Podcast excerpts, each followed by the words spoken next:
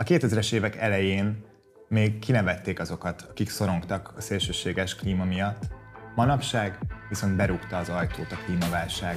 Nagyon-nagyon nehéz az, hogy egy olyan rendszerben élünk, ahol nem tudom megtenni azt, hogy bűntudat nélkül éljek, hogyha ennyire tisztán és fenntarthatóan szeretnék élni. Tényleg egy olyan kapitalista, meg fogyasztó rendszerben vagyunk szocializálva, zsigerián, hogy a növekedésre vagyunk kódolva, és a fogyasztásra. Azt jelölik sokszor az emberek nehéznek, amit ők lemondásként élnek meg. Az energiatakarékosság ez nem lemondás, mert azzal szó szerint spórolunk, ugye? De az, hogy a finom sztékről le kell mondanom, és a karfiós szték az meg nem biztos, hogy hozza azt az ízvilágot, azt én veszteségként élem meg. Mit gondoltok a techno-optimizmusról, ami azt jelenti, hogy nincs min izgulni, nincs itt semmi látnivaló, majd a tudomány úgy is megoldja ezt az egész helyzetet, amit mi okoztunk, és minden megy szépen tovább. És szeretnék kapni abból, amit ők szeretnek. A bolygóban rengeteg lehetőség van arra is, hogy ne csak egy közösség része legyél, de hogy aktívan vagy olyan lehetőségeket adunk az embereknek, ahol ők is maguk is tudnak cselekedni.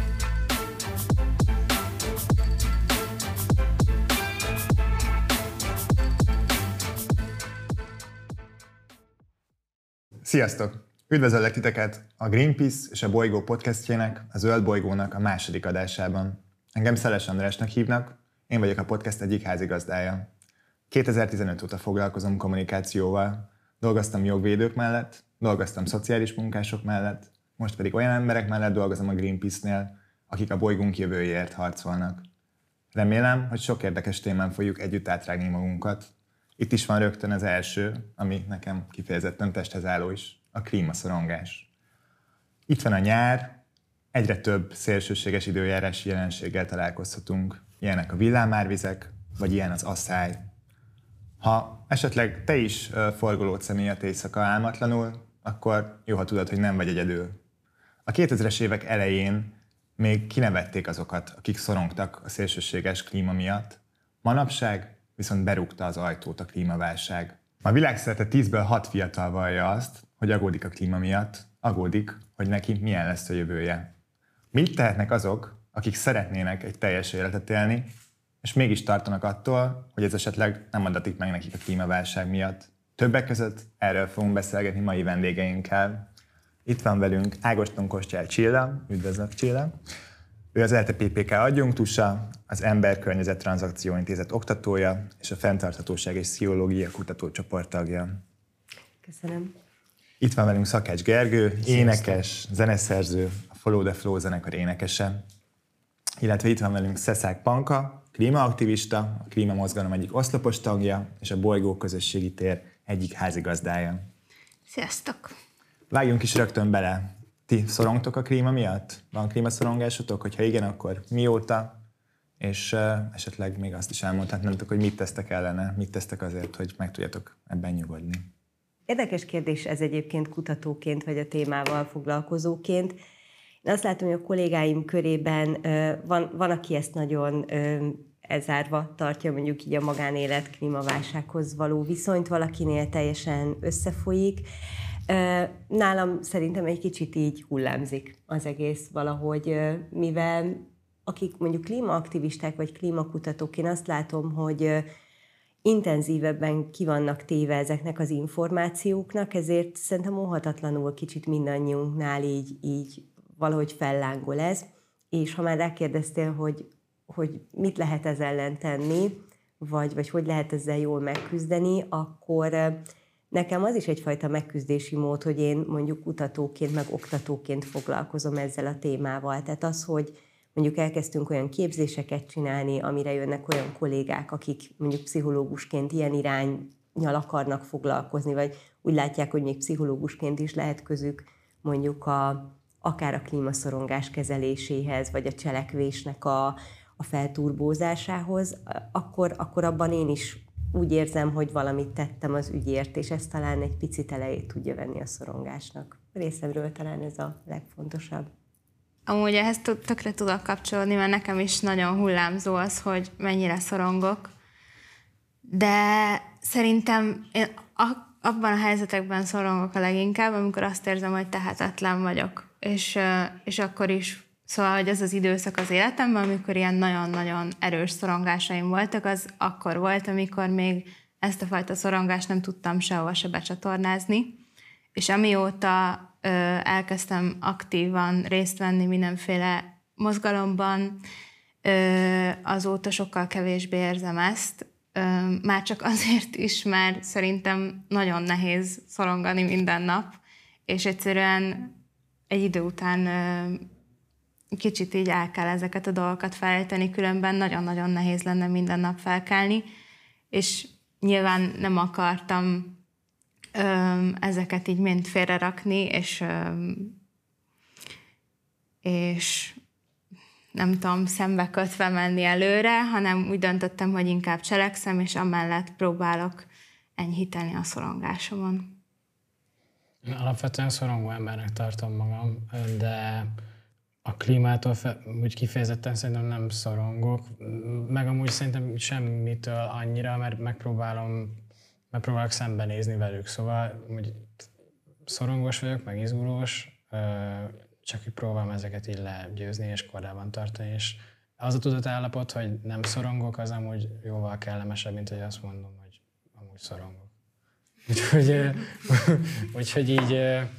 Úgyhogy így emiatt azt mondom, hogy nem. De nyilvánvalóan nagyon foglalkoztat az, hogy mi történik a világgal, és nyilván nagyon aggasztó ez. Szerintem ez fel tud erősödni mondjuk akkor, hogyha az embernek gyereke születik, vagy ilyesmi. Velem egyenlőre ez még nem történt meg, úgyhogy így. Tehát azt tudom, hogy nem fog összeomlani a világ, amíg én még élek. Igazából csak az emberek nek kellene eljutni oda, hogy belássák, hogy saját magukat teszik tönkre azzal, hogyha a bolygót bántják. Ez, hogy pontosan mikor fog összeomlani a bolygó, erre majd még vissza fogunk térni a beszélgetés egy későbbi szakaszában. De szerintem az elején nagyon hasznos lenne, hogyha pár fogalmat tisztáznánk, és ebben téged kérnélek, Csilla, hogy legyél segítségünkre. Olvastam egy interjút veled, ahol azt mondtad, hogy a globális felmelegedés és a klímaváltozás kifejezések nem a legjobbak, és hogy te helyett más kifejezéseket használnál. Hogyha ezeket elmondanád, hogy mik, az szuper lenne, illetve még csomó érdekes kifejezést olvastam, ami nekem személy szerint új volt. Az ökobűntudat, a klímadüh, az ökogyász. Szóval, hogyha ezekről a szavakról egy kicsit mesélnél nekünk. Oké. De először is nem az enyém a dicsőség ezekben a kicsit nyelvészeti kutatásokban, hogy mit ajánlanak mások, hogy hívjuk ezt a jelenséget. A Pléh Csaba és a Forgács Bálint, nekik volt ezzel kapcsolatban egy cikkük, amiben amellett érveltek, hogy ezek túl puha metaforák, ők így hívták a klímaváltozást, globális felmelegedést, mert hogy persze lefedik a jelenséget, de hogy valahogy nem elég erősek, és mondjuk ha a változás szót emelem ki, akkor hát a változás az lehet jó is, nem? Tehát, hogy nem tudom, gimiből elmegyek egyetemre, az egy szuper változás, kinyílnak a lehetőségek, tehát ehhez tudunk jó dolgokat asszociálni. A globális felmelegedés, hát mondjuk az olyan embereknek, akik olyan fázósak, mint én általában, a melegség, meg a melegedés, az egy ilyen abszolút pozitív jelentéstartalmú szó tud lenni. És akkor helyette ők azt mondták, hogy hát ezt meg lehetne erőteljesebben fogalmazni. Például a globális felmelegedésre javasolták a globális megsülést, vagy a klímaváltozásra. Ugye talán nem minden fog pontosan szó szerint eszembe jutni, de talán a klímakatasztrófát, a klímakrízist, vagy a klímapusztítást is javasolták. A klímapusztítás azért maradt meg bennem, mert hogy ugye ez a szó azt sem is másolja el, hogy ez a mi felelősségünk is. Tehát ugye ez érdekes, hogy az emberiség ugye ennek elszenvedője is, de közben okozója is, és ilyen fura kettős pozícióban vagyunk. Egyébként mi most pont ezt vizsgáljuk egy szakdolgozómmal, hogy ezek nagyobb stresszt, meg nagyobb megküzdési hajlandóságot váltanak ki az emberből, hogy olyan szöveget olvas, ami tele van tűzdelve ilyen kemény metaforákkal, vagy hogyha puhában fogalmazzuk meg, mert hogy ezek inkább feltételezések. Annyiban árnyalnám viszont azért ezt, hogy, hogy persze ez egyébként jó abból a szempontból is szerintem, hogy azok, akik nem foglalkoztak ezzel annyit, és azért lássuk be, hogy egy csomó minden aggodalom lehet az ember életében, nem feltétlenül fogja ezt felhívni magára a figyelmet, mármint a klímaválság mondjuk. És számukra ez kiugróvá tudja tenni ezt a hírt. De közben mi interjúztunk egyébként fiatalokkal, abból meg pont az jött ki, hogy ők már eleve szoronganak, eleve a fejükben van, hogy probléma van, és akkor még jön egy olyan hír, ami tele van ezzel tűzdelve, hogy globális megsülés, meg klímapusztítás, akkor ők azt érzik, hogy ők ezt már nem akarják olvasni. Pont ahogy mondtad, Panka, hogy egy idő után nem akarunk folyton szorongani, és tudjuk, hogy baj van, akkor már nem fogom megnyitni azt a hírt, ami még ezt így még jobban az arcomba nyomja. Nekik már sokkal jobb lenne, hogyha mondjuk ilyen más típusú hírek jönnének szembe, amit nyilván egy nehéz kérdés, hogy így hogyan különítsük el ezek alapján a híreket. És hát akkor kérdezted még ezeket a fogalmakat a különböző érzelmekkel kapcsolatban. Hát ez azért egy érdekes kérdés, mert hogy érzelmi reakcióban egyébként nagyon-nagyon sokféleképpen lehet erre reagálni. Ugye a pszichológusok szokták használni ezt a halálhaldoklás szakaszait is, amiben van a tagadás, az alkudozás, meg a dű, beletörődés, apátia, elfogadás, és hogy ezek egyébként ugyanígy megjelennek, és ez például kapcsolódik a klímadűhöz, amit kérdeztél. Sokszor akkor jön elő, amikor mondjuk azt látják mondjuk egy cikknek az olvasói, podcast hallgatói, hogy mondjuk egy olyan témáról van szó, amiben lehetne változást hozni, és akkor a cégek, a politikusok, vagy az egyes fogyasztók ezt nem teszik meg, és akkor dühösek lesznek másokra, hogy miért nem cselekszünk. A bűntudat, ugye az akkor jelenik meg, az ökobűntudat, amikor azt érezzük, hogy mi vagyunk azok, akiknek egyébként felelősségünk van egy témában, és nem cselekszünk e szerint. Vagy mondjuk van egy norma, tehát mondjuk elvárt mondjuk az, hogy most már szelektíven gyűjtsük a szemetet, és akkor én nem a szelektívben dobom, ez egy ilyen nagyon egyszerű példa, és akkor ugye bűntudatom van, hogy megszegtem ezt a normát mondjuk. A bűntudat egyébként tud egy ilyen előrevívő érzelem lenni, hogyha ez ilyen kézzelfogható dolgokra vonatkozik, mert akkor azt látom, hogy ez ellen tudok tenni, vagy ezen tudok változtatni. És mi volt még, amit kérdeztél? Volt azt hiszem az ökogyász.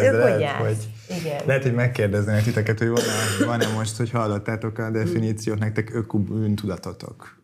Szerintem most egy ideje már nincsen, de akkor, amikor elkezdtem szorongani, akkor nagyon-nagyon volt, és sokkal nehezebb lett a szorongásom attól, hogy egy olyan rendszerben élek, ahol a fenntarthatóság nagyon-nagyon nehéz. Tehát nagyon nehéz nem fast fashion-t venni, ne olyan ételt venni és megenni, ami valamilyen módon nem környezetkárosító folyamatokon ment keresztül, és sorolhatnám tovább. Szóval nagyon-nagyon nehéz az, hogy egy olyan rendszerben élünk, ahol nem tudom megtenni azt, hogy bűntudat nélkül éljek, hogyha ennyire tisztán és fenntarthatóan szeretnék élni.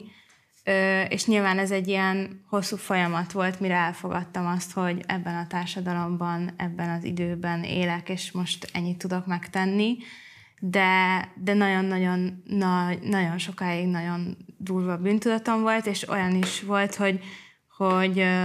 hogyha mondjuk valahova elmentem, és mondjuk nem voltak vegán ételek, vagy nem volt olyan étel, ami nem volt becsomagolva, akkor nem ettem, és hogy ez ilyen önkizsákmányolásba ment át, és ezt rá kellett jönnöm egy idő után, hogy ezt nem folytathatom így, mert hogy a saját energiáimat pazarlom el arra, hogy fenntarthatóan éljek egy nem fenntartható világban. A másik, ami még így eszembe jutott arról, hogy a klímadühöt mondtad, hogy én így a szüleimre voltam nagyon sokáig nagyon mérges, hogy nyilván akkor még így otthon éltem, egy háztartásban velük, és akkor mondtam, hogy ezt ne vegyék, meg azt ne vegyék, és nyilván ez egy ilyen iszonyú, hosszú folyamat, mire egyáltalán valaki át tud állni arra, ha lehetséges, hogy környezettudatosan étkezzen, meg csinálja a háztartást, és hogy ez egy ilyen nagyon nagy konfliktus volt közöttünk sokáig. Nekem annyira nem volt bűntudatom. Igazából bennem így megvan a törekvés arra vonatkozóan, hogy szeretnék elképesztően fenntarthatóan élni minden tekintetben. Azt gondolom, hogy városi emberként alapból elég kevés lehetőséged van arra, hogy olyan életvitelt folytass, ami fenntartható.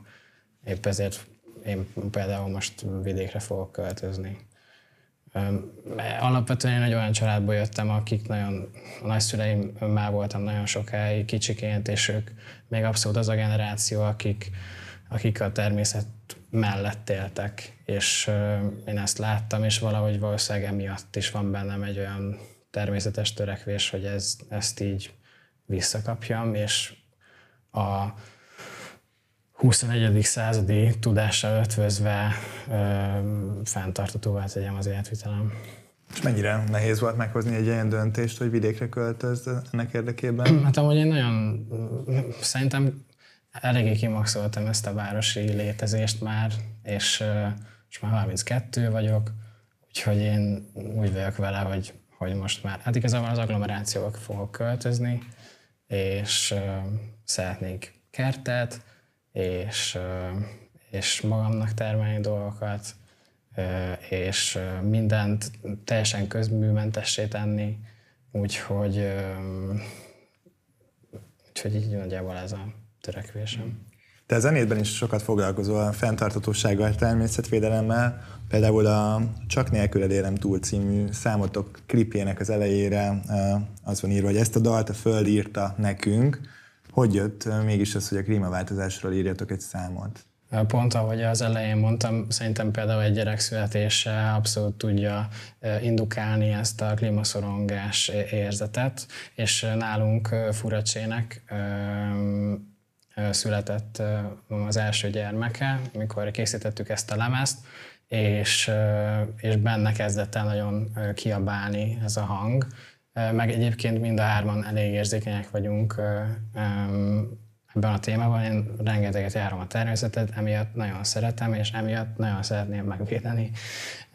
És valahol itt látom egyébként a kulcsot, hogy ha megszerettetjük az emberekkel, és megpróbáljuk megértetni velük, hogy nekik is az a jó, ami a természetnek jó, akkor tudunk előre haladni. Szóval igazából így jött, hogy született egy kislány, akinek a jövőjét nagyon féltette az apukája, és így megértük ezt a dalt.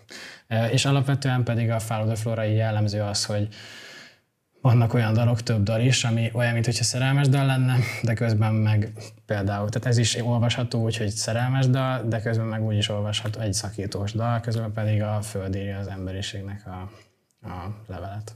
Hmm. Itt már többször szóba került az, hogy egy olyan élethelyzetben, amikor gyerekkel születik valakinek, akkor kicsit meg tud változni a perspektívája.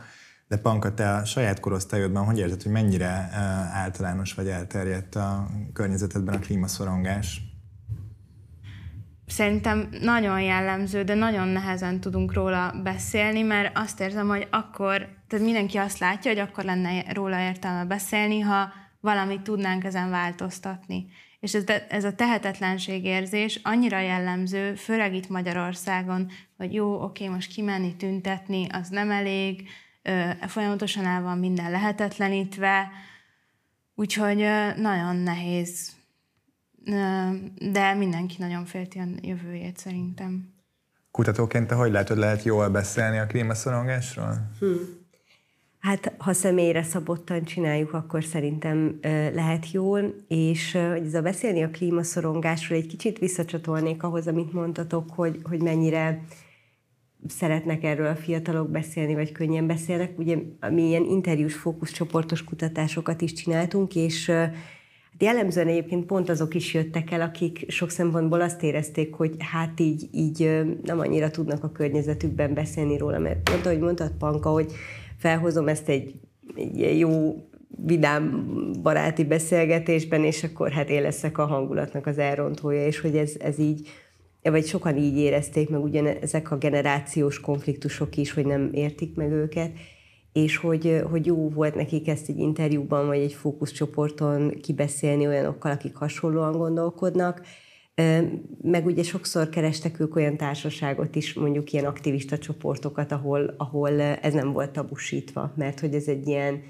komoly dolog, hogy tabusítva van sok szempontból, hogy úgy érzik az emberek, hogy erről úgy beszélgetni nem illik, vagy nem szoktunk, mert tehát milyen dolog ez. Úgyhogy ez hogy kommunikáljunk róla, szerintem ebben benne van ez is, hogy ne tabusítsuk, vagy hogy arra is biztassuk az embereket, hogy ezt így merjék felhozni, mert hogy sokszor egy-egy ilyen kis változás is kapcsolódhat hozzá, és hogy annyira élénken ott van az emlékezetemben, hogy egy ilyen balatoni kerti partin így elkezdték kihozni a srácok a műanyag kanalakat, késeket, a pörkölthöz, tehát a pörkölt az már mindegy volt, hogy akkor abban van hús, és hát azt már ott elengedtem, hogy hát egy ilyen társaságban ezt nem biztos, hogy könnyű megreformálni, de mondtam, hogy srácok, el fognak itt fogyni a föld erőforrásai, hogyha még mi itt ezt a sok, nem tudom, műanyag kanalat, tányért előveszünk. Mondom, itt a konyha, ott vannak a nem eldobható tányérok. Felajánlottam, hogy elmosogatok, ez mondjuk biztos, hogy dobott az ügyön, de azt mondták, hogy hát persze, tulajdonképpen miért nem? Meg végül is igaz, ezt tényleg csak kidobnánk. És hogy utána meg, tehát hogy aminél szorongtam, hogy akkor most biztos, hogy én leszek a rossz arc, aki majd itt aktivistáskodik, és megmondja, hogy mit csináljunk, az valójában nem volt egy nagy dolog, de azzal, hogy lehetett róla beszélni, azzal elértünk abban a pici közegben valamilyen változást. Úgyhogy én leginkább ezt mondanám, hogy ez valahogy tegyük lehetővé, hogy erről úgy tudjunk beszélni. És persze, hogy ne csak erről beszéljünk egy társaságban, mert az meg elvisz afelé, hogy akkor így szétszorongjuk magunkat. Én ezzel a tabutémás topikkal kapcsolatban annyit fűznék hozzá, hogy amúgy szerintem minden dolog, aminek értelme van róla beszélni, az amúgy kicsit ilyen. Szóval, hogy ezzel az erővel amúgy így nem, tehát, hogy én például, hogyha elmegyek egy, nem tudom, hogy belekeveredek egy, nem tudom, buliba véletlenül, akkor általában mindig a második mondat már a halálról szól mondjuk, vagy valami ilyesmit, szóval, hogy jó, ez persze az én vibe-om, meg az én... De hogy... Most egész sokáig még. Szóval, hogy ez szerintem inkább, tehát hogy valahol ott van a kulcs, hogyha úgy csomagolod ezeket az információkat, hogy rengeteg embert elérjen, és legyen egy pozitív felhangja, akkor már is nyert ügyünk van szerintem. Meg a személyre szabadságról még az jutott eszembe, hogy nagyon sokan azt hiszik, hogy úgy tudnak környezetvédelemmel foglalkozni, hogyha ők aktivisták lesznek. És hogy szerintem az ilyen nagyon fontos lenne azt kommunikálni, hogy mindenki abba, amit szeret csinálni, abba tud küzdeni azért, hogy egy fenntarthatóbb jövőnk legyen, és hogy nem kell mindenkinek oda kötözni magát a fához, hogyha nem érzi komfortosnak azt, vagy nem kell mindenkinek kimenni tüntetni, ha azt nem érzi komfortosnak, hanem mindenkinek magának kell megtalálni azt a pontot az életében, ahol ehhez tud kapcsolódni. Nálunk például a fesztiváloknál az, hogy bejöttek ezek a repoharak, vagy bármilyen szórakozóhelyen, ezek például így engem nagyon felcsesznek, és elképesztően bemutatják magát a problémát, hogy ezzel most így, erre most kiépült egy ipar, és vannak ezek a poharak, és azt mondjuk, hogy környezetvédő, miközben egyébként szerintem rohadtul nem az. Szóval amúgy nem tudok statisztikákat, meg semmi ilyesmit, sajnos a lexikes tudásom is nagyon kicsi, de hogy nem tudom elképzelni azt, hogy amit felváltott, ezek a vékony műanyag poharak, attól egyébként végeredményben beljebb vagyunk egy ilyen rohadt vastag repohárral, amit tokenekkel, amik szintén műanyagok, vissza lehet váltani, és egyébként annyit csinálnak belőlük szerintem, mint annó a vékonyakból, és ezt látom egyébként egy csomó területen, szóval, hogy például az összes kicsit prémiumabb fast fashion ruha is mindenre rá van írva, hogy ez zöld, és nem tudom, olyan anyagból készül minden, de egyszerűen kinyomozhatatlan az. És most már tehát tényleg nagyon sok területen azt látom, hogy már mindenki úgy próbál eladni mindent, hogy ez környezetvédő és újrahasznosított és zöld, és közben pedig nem tudod visszaellenőrizni, és jó eséllyel amúgy nem is az. Hát ez a greenwashing tulajdonképpen. Így van, igen. Bocsánat, nem tudtam ezt tenni. Igen, ez nagyon szó. Igen, hogy ez zöldre mostatják. Igen, igen. És egyébként ez pont hozzájárul ahhoz, amit még a Panka is mondott az elején, hogy részei vagyunk egy rendszernek, és olyan nehéz megtalálni azt a kevés céget, akik azt mondják, hogy az a reklámja, hogy ne vedd meg ezt a kabátot. Igen.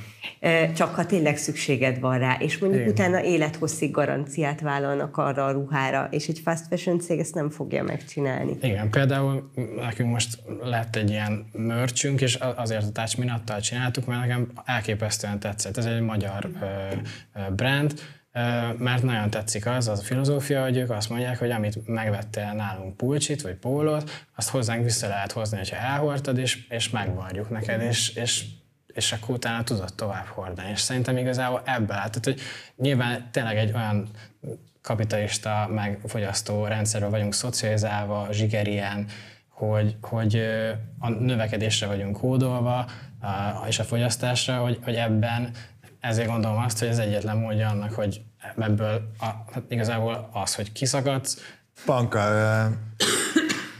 te mennyire vagy dühös az előző generációra amiatt, hogy a 20-as éveidben itt vagy úgy, hogy ennyire bizonytalan az, hogy mi lesz 20-30 év múlva. Tehát egy generációval ezelőtt, a te korodban, mindenki előtt így ott állt egy ilyen szépen kikövezett életút, amiben az, hogy a bolygó esetleg elpusztul, az nem volt egy opció. Na most hát ez nálad máshogy van, és te mennyire érzel dühöt?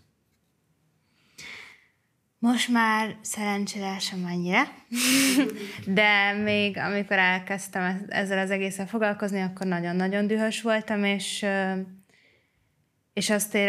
az is nagyon zavart, hogy amikor az idősebb generációval is próbáltam erről beszélni, akkor nagyon elutasítóak voltak, és nem úgy voltak elutasítóak, hogy ők erről nem akarnak beszélni, hanem azt éreztem, hogy a saját felelősségüket így leveszik a vállukról. És én meg így nagyon próbáltam főleg az anyukámra így tolni, hogy de a te hibád. És nyilván ez egy ilyen kamasz dolog is volt, és mostanra már feloldódott. Az még mindig nagyon zavar egyébként, hogy ez a klímaügy, ez nagyon így a fiatalokra van tolva, hogy majd a fiatalok megmentik a Földet, a jövő generációja már jobban tudja, hogy mit, hogyan kell csinálni, miközben a döntéshozói pozíciókba, és nem csak a politikába, de a cégeknek a vezetői, akiknek vállalkozásuk van, vagy akik valójában tényleg tudnak dönteni a dolgokról, ők még mindig az előző generáció tagjai, és közben nekünk mondják, hogy majd mi úgyis kimegyünk tüntetni, meg hogy mi miért nem csinálunk ezt, meg azt, meg amazt. Úgyhogy ez az, ami engem nagyon fel tud háborítani, amikor ez a fiatalokra van tolva ez az ügy. Egyébként azt gondolom, hogy mivel ez nem volt annyira menő téma egy 20-30 évvel ezelőtt, nem volt annyira az emberek szem előtt, ezért nem is tudom elvárni ezektől az emberektől, hogy tudatosabbak legyenek mindenféle környezettudatos dolgokkal kapcsolatban. Igen, szóval... ja. A tudatosság kapcsán, Csilla, hogyha jól tudom, ti kutattátok azt, hogy mi az, amiről könnyebben lemondanak az emberek, akik aggódnak a klímaváltozás miatt, és mi az, amit nehezebben engednek el. Erről tudnál nekünk mesélni, hogy vannak ebben meglepő adatok? Hát ugye meglepő akkor lenne, ha lenne mihez viszonyítanunk, de ugye nem nagyon volt ennek olyan előzménye, amihez tudnánk most hasonlítani a mostani adatokat. Azért volt nekem érdekes ez a kutatás, mert hogy itt a teljes magyar lakosságban kérdőíveztünk. Ugye, hát sokszor, hogyha nincs elég forrásunk, akkor az van, hogy az érdeklődők töltik ki a kérdőívünket, ami mindig torzít, és akkor nem fogjuk megtudni, hogy az alacsonyabb iskolai végzettségű, vagy ugye jellemzően sokszor fővárosi, magas iskolai végzettségű egyetemisták, vagy fiatalabb korosztály tölti ki. Ebben most benne voltak az idősebbek, tehát kor, nem, régió és iskolai végzettség szerint is nagyjából reprezentatív volt a minta a magyar lakosságra. És volt egy olyan kérdésünk, amiben azt kértük a résztvevőktől, rájöttünk, hogy ez nem olyan könnyű egyébként, de hogy felsoroltunk 7 viselkedést, és rangsorolják, hogy melyik a legnehezebb számukra, és melyik a legkönnyebb. Ilyenek voltak benne, mint mondjuk az energiatakarékosság, vagy a kevesebb hulladéktermelése, dolgoknak a megjavítása, megjavítatása, vagy mondjuk vásárláskor a környezetbarát terméknek az előnyben részesítése, kevesebb állati eredetű élelmiszer fogyasztása, ilyesmik. Közlekedés, csak hogy akkor most már, végül is felsorolom mindent, közlekedés és ruházkodás volt. És ami kiugró volt, hogy körülbelül a lakosság 1/3 ezt tette a legelső helyre, és ez így minden, tehát az összes többinél ilyen 10-15% volt, ahol a legelső helyre sorolták, de ezt 33,6% itt egész pontosan, az az állati eredetű élelmiszerek fogyasztása volt, tehát hogy az a legnehezebb, és utána tettünk egy ilyen kiegészítő kérdést, hogy de miért ez a legnehezebb, indokolják meg, ugyanúgy a legkönnyebbnél is kértünk indoklást, mert hogyha arra gondoltunk, hogyha csinálunk szemléletformáló kampányt, akkor jó info az is, hogy miért könnyű valami az embereknek, mert egyébként az állati eredetű is, ugye a lakosság 15%-ának meg ez volt a legkönnyebb, és érdekes, hogy mindkét oldalon előjött az ár, tehát valaki, nem tudom, a húst látja drágának, valaki a zöldséget, valaki megnevezte, hogy hát mert a farhát olcsóbb, mint a paradicsom, ami így, tényleg így mutatja azt, hogy akár ilyen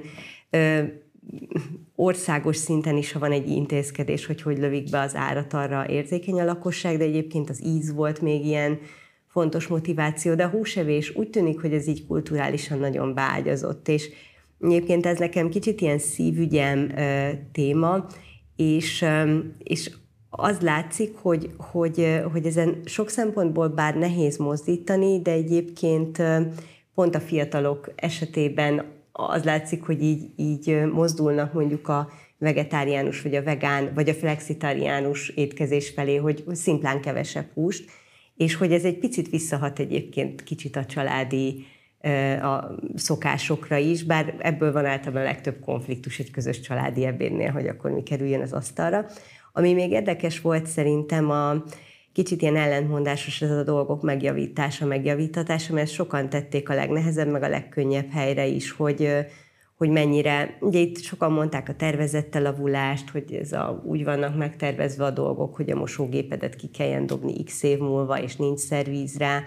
Mások meg azt mondták, hogy de hát, amit itt Gergő is mondott, hogy ez elköltözni, önfenntartónak lenni, hogy valójában ez az én kiképzem magam rá, megjavítom, megcsinálom, nem leszek rászorulva, és nekem ez egy pozitív visszacsatolás, hogy én értek hozzá, nem vagyok kitéve annak, hogy így másoktól függjek, és hogy emiatt ez aztán könnyű lett nekik. Persze az odavezető út valószínűleg nem könnyű, míg valaki ebben így kiképezi magát, ami még sokaknak könnyű és nem meglepő, bár ez még a rezsicsökkentés előtt volt, az az energiatakarékosság, arra sokan azt mondták, hogy ez így tök könnyű nekik. Ebben persze lehet, hogy benne van az, hogy ki hogy érti a kérdést, mert ha valaki azt érti ez alatt, hogy lekapcsolom magam után a villanyt, meg nem folyatom a vizet fogmosáskor, hát az tényleg könnyű, de hogyha azt mondom, hogy kicsit komolyabb lépésekben takarékoskodom, az már lehet, hogy egy fokkal nehezebb. Arra minden esetre így rámutattak az eredmények szerintem, hogy azt jelölik sokszor az emberek nehéznek, amit ők lemondásként élnek meg. Az energiatakarékosság ez nem lemondás, mert azzal szó szerint spórolunk, ugye? De az, hogy a finom sztékről le kell mondanom, és a karfió szték az meg nem biztos, hogy hozza azt az ízvilágot, azt én veszteségként élem meg. Tehát szerintem, ha ezt át tudjuk keretezni az emberekben, hogy ez nem veszteség, hanem valamilyen szempontból tök jó, mondjuk az egészségednek, akkor azzal valamit így el tudunk érni. Neked nem lesz semmi, amit lemondásként fogsz megélni egyébként a kivonulás után? De biztos lesz, persze. De egyébként ezeknek is például az, hogy tudok rendelni bármit bármelyik pillanatban, nagyon-nagyon finom dolgokat. Én nagyon szeretem alsnom sajnos, és így ez például nekem tök jó lesz, hogy nem tehetem majd meg. Szóval, hogy meg egyébként, tehát a pénztárcámnak is jó lesz, meg a testemnek is jó lesz, most azért van rajtam egy 20 kiló. Úgyhogy így van, tehát hogy, és egyébként azt gondolom, hogy valamennyire a kutatásból is ez rajzolódok ki, de lehet, hogy nagyon sötéten látom a helyzetet, de hogy alapvetően szerintem az embereket pénzzel lehet motiválni. Hogyha gazdaságilag neki az éri meg, tehát akkor úgy fog cselekedni. És egyébként a magyar társadalom szerintem semmilyen szinten nincs szocializálva a növény alapú étrendre, szóval annyira zsírien bennünk van az, hogy... Tehát, és azt látja, hogy mondjuk a Beyond Meat az sokkal drágább, mint egy sima húspogácsa, akár egy angusz is. Említetted ezt, csak gondolkoztam közben, hogy mondtad ezt a szocializációt, hogy nem úgy van szocializálva a társadalom, hát ezen valószínűleg olyan nagyon sokat nem segít német Szilárd 683. pacalos szelfie. Te mondtad azt, hogy nem csinálsz titkot abból, hogy egy ilyen érzékeny és szorongó ember vagy. Volt-e neked ilyen konkrét konfliktusod abból, hogy ilyen családi vagy baráti körben valakiről azt érezted, hogy egyáltalán nem foglalkoztatja ez a téma? Amúgy szerencsére én olyan emberekkel veszem magam körül, akik érzékenyek erre a dologra, mert hogyha valaki olyan, aki nem érzékeny, akkor azzal annak nem keresem a társágát. Szóval ezt így viszonylag elég hamar tudom orvosolni. És ilyen szempontból nem ér csalódás. Gergő a pénzügyi vonatkozatot említette, vagy a pénzügyi aspektust emelte ki, abban, hogy hogyan lehetne változtatni az embereknek a gondolkodásán, meg a szocializációján. Te látsz-e bármilyen más ilyen szemléletformáló utat? Ami szerintem a legjobb, meg a legfontosabb lenne, ez egyébként kicsit kapcsolódik ahhoz, amit Gergő többször említett, hogy valahogy a kapcsolódás, visszakapcsolódás a természettel, tehát hogyha újra megtanulnánk magunkat egy rendszer részeként látni. És ugye ott vannak a környezetkönyvekben a körforgások, és hogy közben meg ráálltunk egy ilyen lineáris termelésre, hogy megtermeljük a hulladékot, kidobjuk, és akkor jó, hát az nem kerül vissza. De ugyanez a... Most nyilván nem fogom azt mondani, hogy mondjunk le az angol WC-ről, de azzal, hogy ezek a melléktermékek, ezek a csatornába kerülnek, és mondjuk nem a komposztba. Most ott vagyunk, hogy lesz egy műtrágyázási válság is, meg közben a víztisztítás iszonyú energiaigényes, és hogy ezeket a körforgásokat, folyamatokat nem látjuk át, ugyanúgy nem látjuk át, hogy vagyunk mi a természet része. Az ökopszichológia egyébként erről szól, ott a képzésen volt nekünk ilyen ökopszichológiai önismeret is, hihetetlenül jó, és hoz az embernek olyan élményeket, amivel egy egész más szinten kezdi el szemlélni az életét. Hát ezzel persze az a probléma, hogy ez sem rövid folyamat, meg hogy kell hozzá nyilván egy fogékonyság is, meg hogy elérjünk oda, hogy az ember így gondolkodjon. Ugye ez fogja megteremteni a belső motivációt. Én egyébként azt mondanám, hogy ami igazán tartós hosszú távon, az a belső motiváció. Tehát hogyha én azt mondom, hogy azért cselekszem, mert nem tudom, morálisan fontosnak látom az állatok, a környezetvédelem, vagy bármi szempontjából, de igazándiból, hogyha ilyen nagy tömegekben gondolkodom, akkor hát igen, az anyagiak, tehát az a baj, hogy ezt valahogy nem tudjuk elengedni, hogy az ember ilyen szempontból is fogja. Van, aki nem is teheti meg. Tehát, a társadalom nagy része szerintem itthon, szóval az van tényleg, hogyha nem fűzi érdek hozzá, akkor egyszerűen nem megy át ez az egész dolog. És egyébként nagyon sokan vidéken szerintem ezt ilyen úri-murinak gondolják, már magát ezt a beszélgetést is, és ezen kellene szerintem valahogy változtatni. Pedig egyébként szerintem lehetne tanulni. Most pont itt a generációkról is szó volt, meg a spórolós idősebb.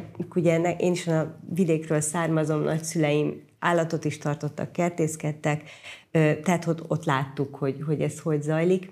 És hogy ott azért nem volt pazarlás, meg ott nem volt kérdés, hogy komposztálunk, tehát ott nem úri-múri volt, más motivációból, de valahogy ez az életnek, meg a rutinnak a része volt valahogy az egész, és nagyon érdekes, de csináltunk egyébként ilyen generációs összehasonlítást a különböző cselekvésekben is, hogy ki miből jó, és például az idősebbek látszott, hogy ez a spórolás, nem utaznak messzire, a fiatalok meg ugye mondjuk itt az étkezésben, meg mondjuk például az hogy már az autóra rá se szoknak, az szerintem egy ilyen tök jó dolog, de mondjuk így a fogyasztásban meg nem mindig. Tehát, hogy lehet szerintem mindig tanulni a másik generációtól, de hogy az egyébként tény, hogy bizonyos közegekben én úri-múrinak láthatják, hogy ezzel foglalkozunk, holott lehet, hogy ők is csinálják valamilyen szinten, csak csak nem az a motivációi környezetvédelem.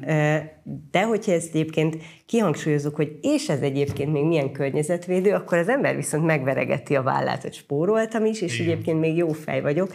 És ez szerintem még lehet motiváló, hogy így ráerősítünk arra, hogy te miben vagy jó, és akkor az lehet, hogy elindít más úton is, és nem a legnehezebb úton kell. Tehát, hogyha valaki tényleg ilyen hurkakolbász szalonna mindennapokban él, akkor neki lehet, hogy nem az lesz a belépési pont, hogy, hanem mondjuk, nem tudom, a közlekedés vagy a ruházkodás. Szerintem az tök jó, hogy most bejött ez az ilyen car sharing dolog, hogy inkább, tehát nem kocsit veszel meg, azt tartod fent, hanem van egy kocsi, amit közösen lehet használni.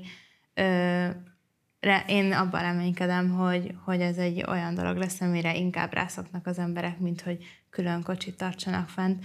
De még arra, hogy így mi tudja motiválni az embereket, az jutott eszembe, hogy sokan azért sem kezdenek bele abba, hogy így tudatosabban figyeljenek a környezetükbe, mert hogy egy ilyen nagyon tökéletes kép van előttük, hogy mit lehetne, és mennyi mindent lehetne, és hogy így a lemondás érzéshez is így kapcsolódik az, amit mondani fogok, hogy szerintem az tök fontos, hogy olyan szokást válasszak, amiben környezettudatos vagyok, amit meg tudok tartani.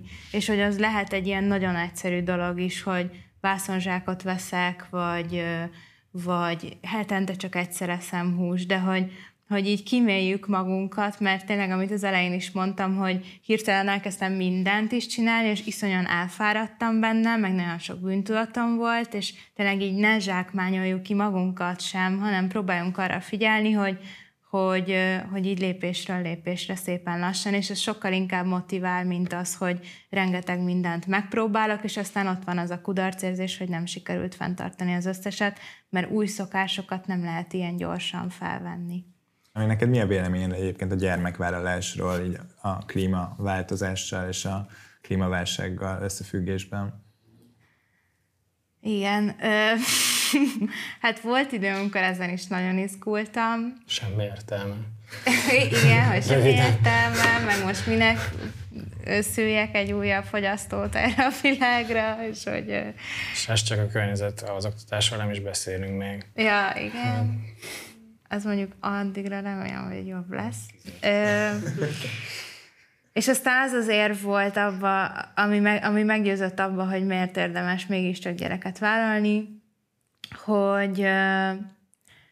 hogyha azok az emberek nem vállalnak gyereket, akik tudatosan foglalkoznak a környezetvédelemmel és a jövővel, és azzal, hogy hogyan lehet minden, tehát egy igazságosabb jövőt létrehozni, és azok az emberek fognak gyerekeket vállalni, akik ezzel nem törődnek, akkor olyan generációk lesznek a következők, akik ezekkel a dolgokkal nem törődnek. És ezért felelősségünk nekünk is felnevelni egy olyan következő generációt, meg egy gyerekhadat, akik majd vigyáznak a környezetükre és egymásra. Mit gondoltok a techno-optimizmusról, ami azt jelenti, hogy nincs min izgulni, nincs itt semmi látnivaló, majd a tudomány úgy is megoldja ezt az egész helyzetet, amit mi okoztunk, és minden megy szépen tovább. Szeretnék kapni abból, amit ők szednek.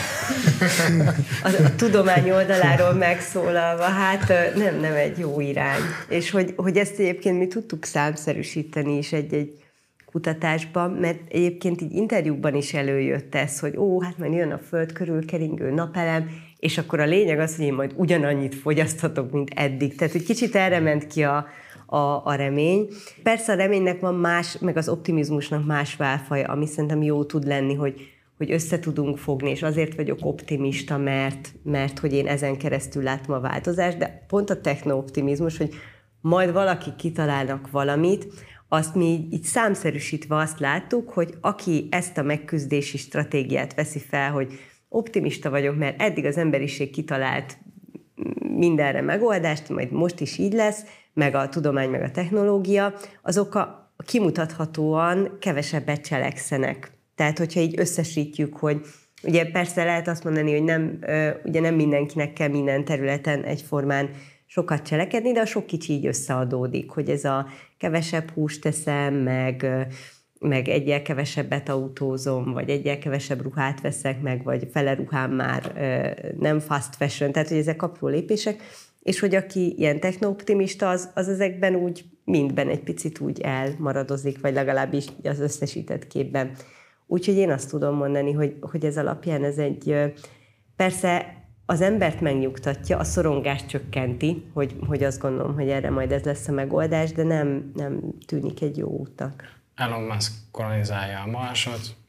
Ja, igen. És igen. Igazából ennyi. Minden megoldva. Meg közben fűvezik. És így elkergeti a klímaszorongást. És akkor az az érv, hogy azt mondjuk, hogy hát nincsen második földünk, arra azt mondja, hogy hát most kolonizáljuk a Marsot, és akkor semmi pánik. Azt szerettem volna tőled kérdezni, Csilla, hogy te kiknek javasolnád azt, hogy a klímaszorongásuk miatt, hogyha az már olyan fázisba ért el, forduljanak szakemberhez? És hogy veszi ezt észre magán valaki, hogy ez már úgymond kóros? Ez egy tök jó kérdés, mert egyébként sok kolléga azon az állásponton van, hogy megszüntetni a klímaszorongást. Hát végre az emberek elkezdtek szorongani. Hát nyilván nem magának a szorongásnak körülünk, inkább a tudatosodásnak. Másrésztről viszont, amiről ilyen vita van, hogy ez el tud-e érni olyan mértéket, ami már káros. A saját eredményeim alapján én azt látom, hogy minél jobban szorong valaki, meg bűntudata van, annál jobban cselekszik, de hogy közben meg az interjúkból, beszélgetésekből az is látszik, hogy ezért el tud érni egy olyan szintet, amikor már valamit kezdeni kell vele, és különösen, hogyha nincs ez a támogató háló az ember körül, szerintem az például lehet egy érv, hogy lehet, hogy akkor a szakszerű segítség az jól jön. Illetve amit még klasszikusan, mondjuk ha más szorongásos zavarokkal állítom párhuzamba, akkor az a pont, amikor már az ember komolyan szenved, tehát azt érzi, hogy nem tud működni jól a hétköznapokban. És mondjuk ezt, ha így kérdőivel mérjük, akkor ilyen kérdések vannak erre vonatkozóan, hogy már nem tudok koncentrálni a munkában, vagy az iskolában, amiatt, mert hogy folyton ezen gondolkodom, vagy nem tudok aludni. Ugye ez már azt mutatja, hogy erre a mindennapi működésre kihat a szorongás, és ez már tud annyira erőteljes lenni, hogy nem belekerül az ember egy ördögi körbe, és nem érzi azt, hogy ebből önmaga ki tudna mászni. Tehát talán ez lehet egy olyan pont, amikor esetleg érdemes lehet segítséget kérni. Amit én még hozzátennék, hogy nyilván lehet persze szakemberhez, pszichológushoz fordulni, de vannak ilyen önsegítő, mondjuk ilyen klímagyász csoportok, ahol mondjuk ilyen sorstársakkal van, ahol szakember vezeti, van, ahol nem, de hogy ezek is jók tudnak lenni, pont amiatt, hogy így meglátni egymásnak az élményeit, hogy más is érez így, de közben azt is, hogy más mit tesz, másnak mi vált be, és az, hogy nem vagyok ebben egyedül, tehát abból a szempontból jók ezek. Arra van bármiféle tudományos becslés egyébként, hogy mekkora rétegét érintheti a társadalomnak ez a kérdés? Most hiány volt az antidepresszáns valamikor próbálta, úgyhogy mármint, hogy így országos szinten, úgyhogy szerintem elég. Hát a kérdés, hogy az antidepresszáns, meg a szorongás oldó milyen más szorongásokra szedi az ember, ugye? Igen. Háború szorongás, Covid szorongás, infláció szorongás, vagy bármi egyéb. Na ez meg azért nehéz, mert hogy nincs egy ilyen úgymond cut-off, tehát egy ilyen elvágólagos pont, hogy mint nekünk mondjuk van egy 22 kérdéses ilyen ökoszorongás kérdőívünk, ökobűntudat, meg ökogyász is. Egyébként az ökoszorongást jobban szeretem kicsit, mint a klímaszorongást, mert hogy abban benne van az, hogy nem csak a klíma, hanem hát a környezetvédelemnek egy csomó minden része van, ami még aggaszthat minket. Szóval, hogy ott van ez az ökoszorongás kérdő, és azt mondom, hogy na, ha 26 pontod van, akkor te már ökoszorongó vagy, ha 25, akkor meg nem. Tehát nincs ilyen pontunk. És ezért nehéz azt mondani, hogy fú, akkor ekkora részét érinti a társadalomnak. Amit mondtál az elején, hogy ez a 10-ből 6 diák szorong, vannak ilyen nemzetközi kutatások, amik szerintem egyrészt szuperek, másrészt viszont itt gyakorlatilag az van sokszor, ahhoz, hogy sok embert elérjenek, nagyon rövid kell, hogy legyen a kérdőjű, és ott van egy kérdés, hogy mennyire aggódsz egy 5 fokos skálán a klímaváltozás miatt, és akkor nagyon-nagyon inkább aggódom is, meg nem is, inkább nem, egyáltalán nem, és hát akkor ott kijön 4-5-ös választ adott az embereknek. Sőt, van ahol mondjuk így az emberek 80%-a erre azt mondja, hogy fú, igen, inkább aggódik, vagy nagyon aggódik, valamelyik a kettő közül, és akkor rá lehet mondani, hogy fú, nagyon aggódnak az emberek. De hogyha ez most egy kérdés, akkor ez egy picit úgy, aztán lehet, hogy 5 perc múlva el is felejtem, hogy ezt kérd. Persze, hogy aggódom, hát én is olvasom a híreket, de nem hat ki rám azért annyira érdemben. Úgyhogy erre talán ezért nehéz egy kicsit válaszolni, mert hogy ki milyen tekintetben aggódik, hogy valaki nem tud aludni sem miatta, valaki egyébként nagyon intenzíven dühös, de ez a düh, ez motiválja, és egyébként meg nem hat ki a mindennapi életére. Tehát, hogy sokféle megnyilvánulása lehet. Itt többféle megküzdési mód merült már fel, és Panka, te meséltél nekünk arról, hogy neked hogyan segített személyesen a közösségi cselekvés a szorongásával a megküzdésben, és mégis itt ülünk egy közösségi helyen. El tudnád mondani, hogy neked miben segít az, hogy a bolygó közösség tagja vagy? Igen, de ezt most egy kicsit korábbról fogom kezdeni, mert az elején nem meséltem el. Van egy ilyen nagyon intenzív élményem arról, hogy amikor találkoztam ezzel az egész problémával, akkor volt az, hogy a Greta Thunberg svéd fiatal csajszi kiállt a svéd parlament elé, és megalapította a Fridays for Future mozgalmat, és én akkor kezdtem el szorongani. Az volt ez az év, amikor az Amazonas is elkezdett égni, és ilyen hatalmas hír lett belőle. És abban az évben elmentünk a családommal nyaralni Görögországba, és kocsival mentünk, és amikor mentünk kocsival Macedónián és Szerbián keresztül, rengeteg bozót tűzzel találkoztunk, és arra emlékszem, hogy már eleve nagyon szorongtam, és az meg egy ilyen még hatalmasabb szorongást keltett bennem, hogy így megyünk kocsival, utálom azt, hogy miért kell kocsival menni, és azt látom, hogy így ég körülöttem a világ, és a tengerpart is, amikor leértünk, tele volt szeméttel, és ott is rengeteg erdőtűz volt egyébként a tengerpart mellett, és ez egy ilyen nagyon-nagyon furcsa élmény volt, mert nagyon szerettem a tengert, és azt éreztem, hogy így nagyon-nagyon örülök, hogy itt vagyok, de iszonyú mérges vagyok magamra, hogy miért jöttem el, és hogy miért engedtem azt, hogy így az egész családdal együtt, ráadásul egy kocsival jöjjünk.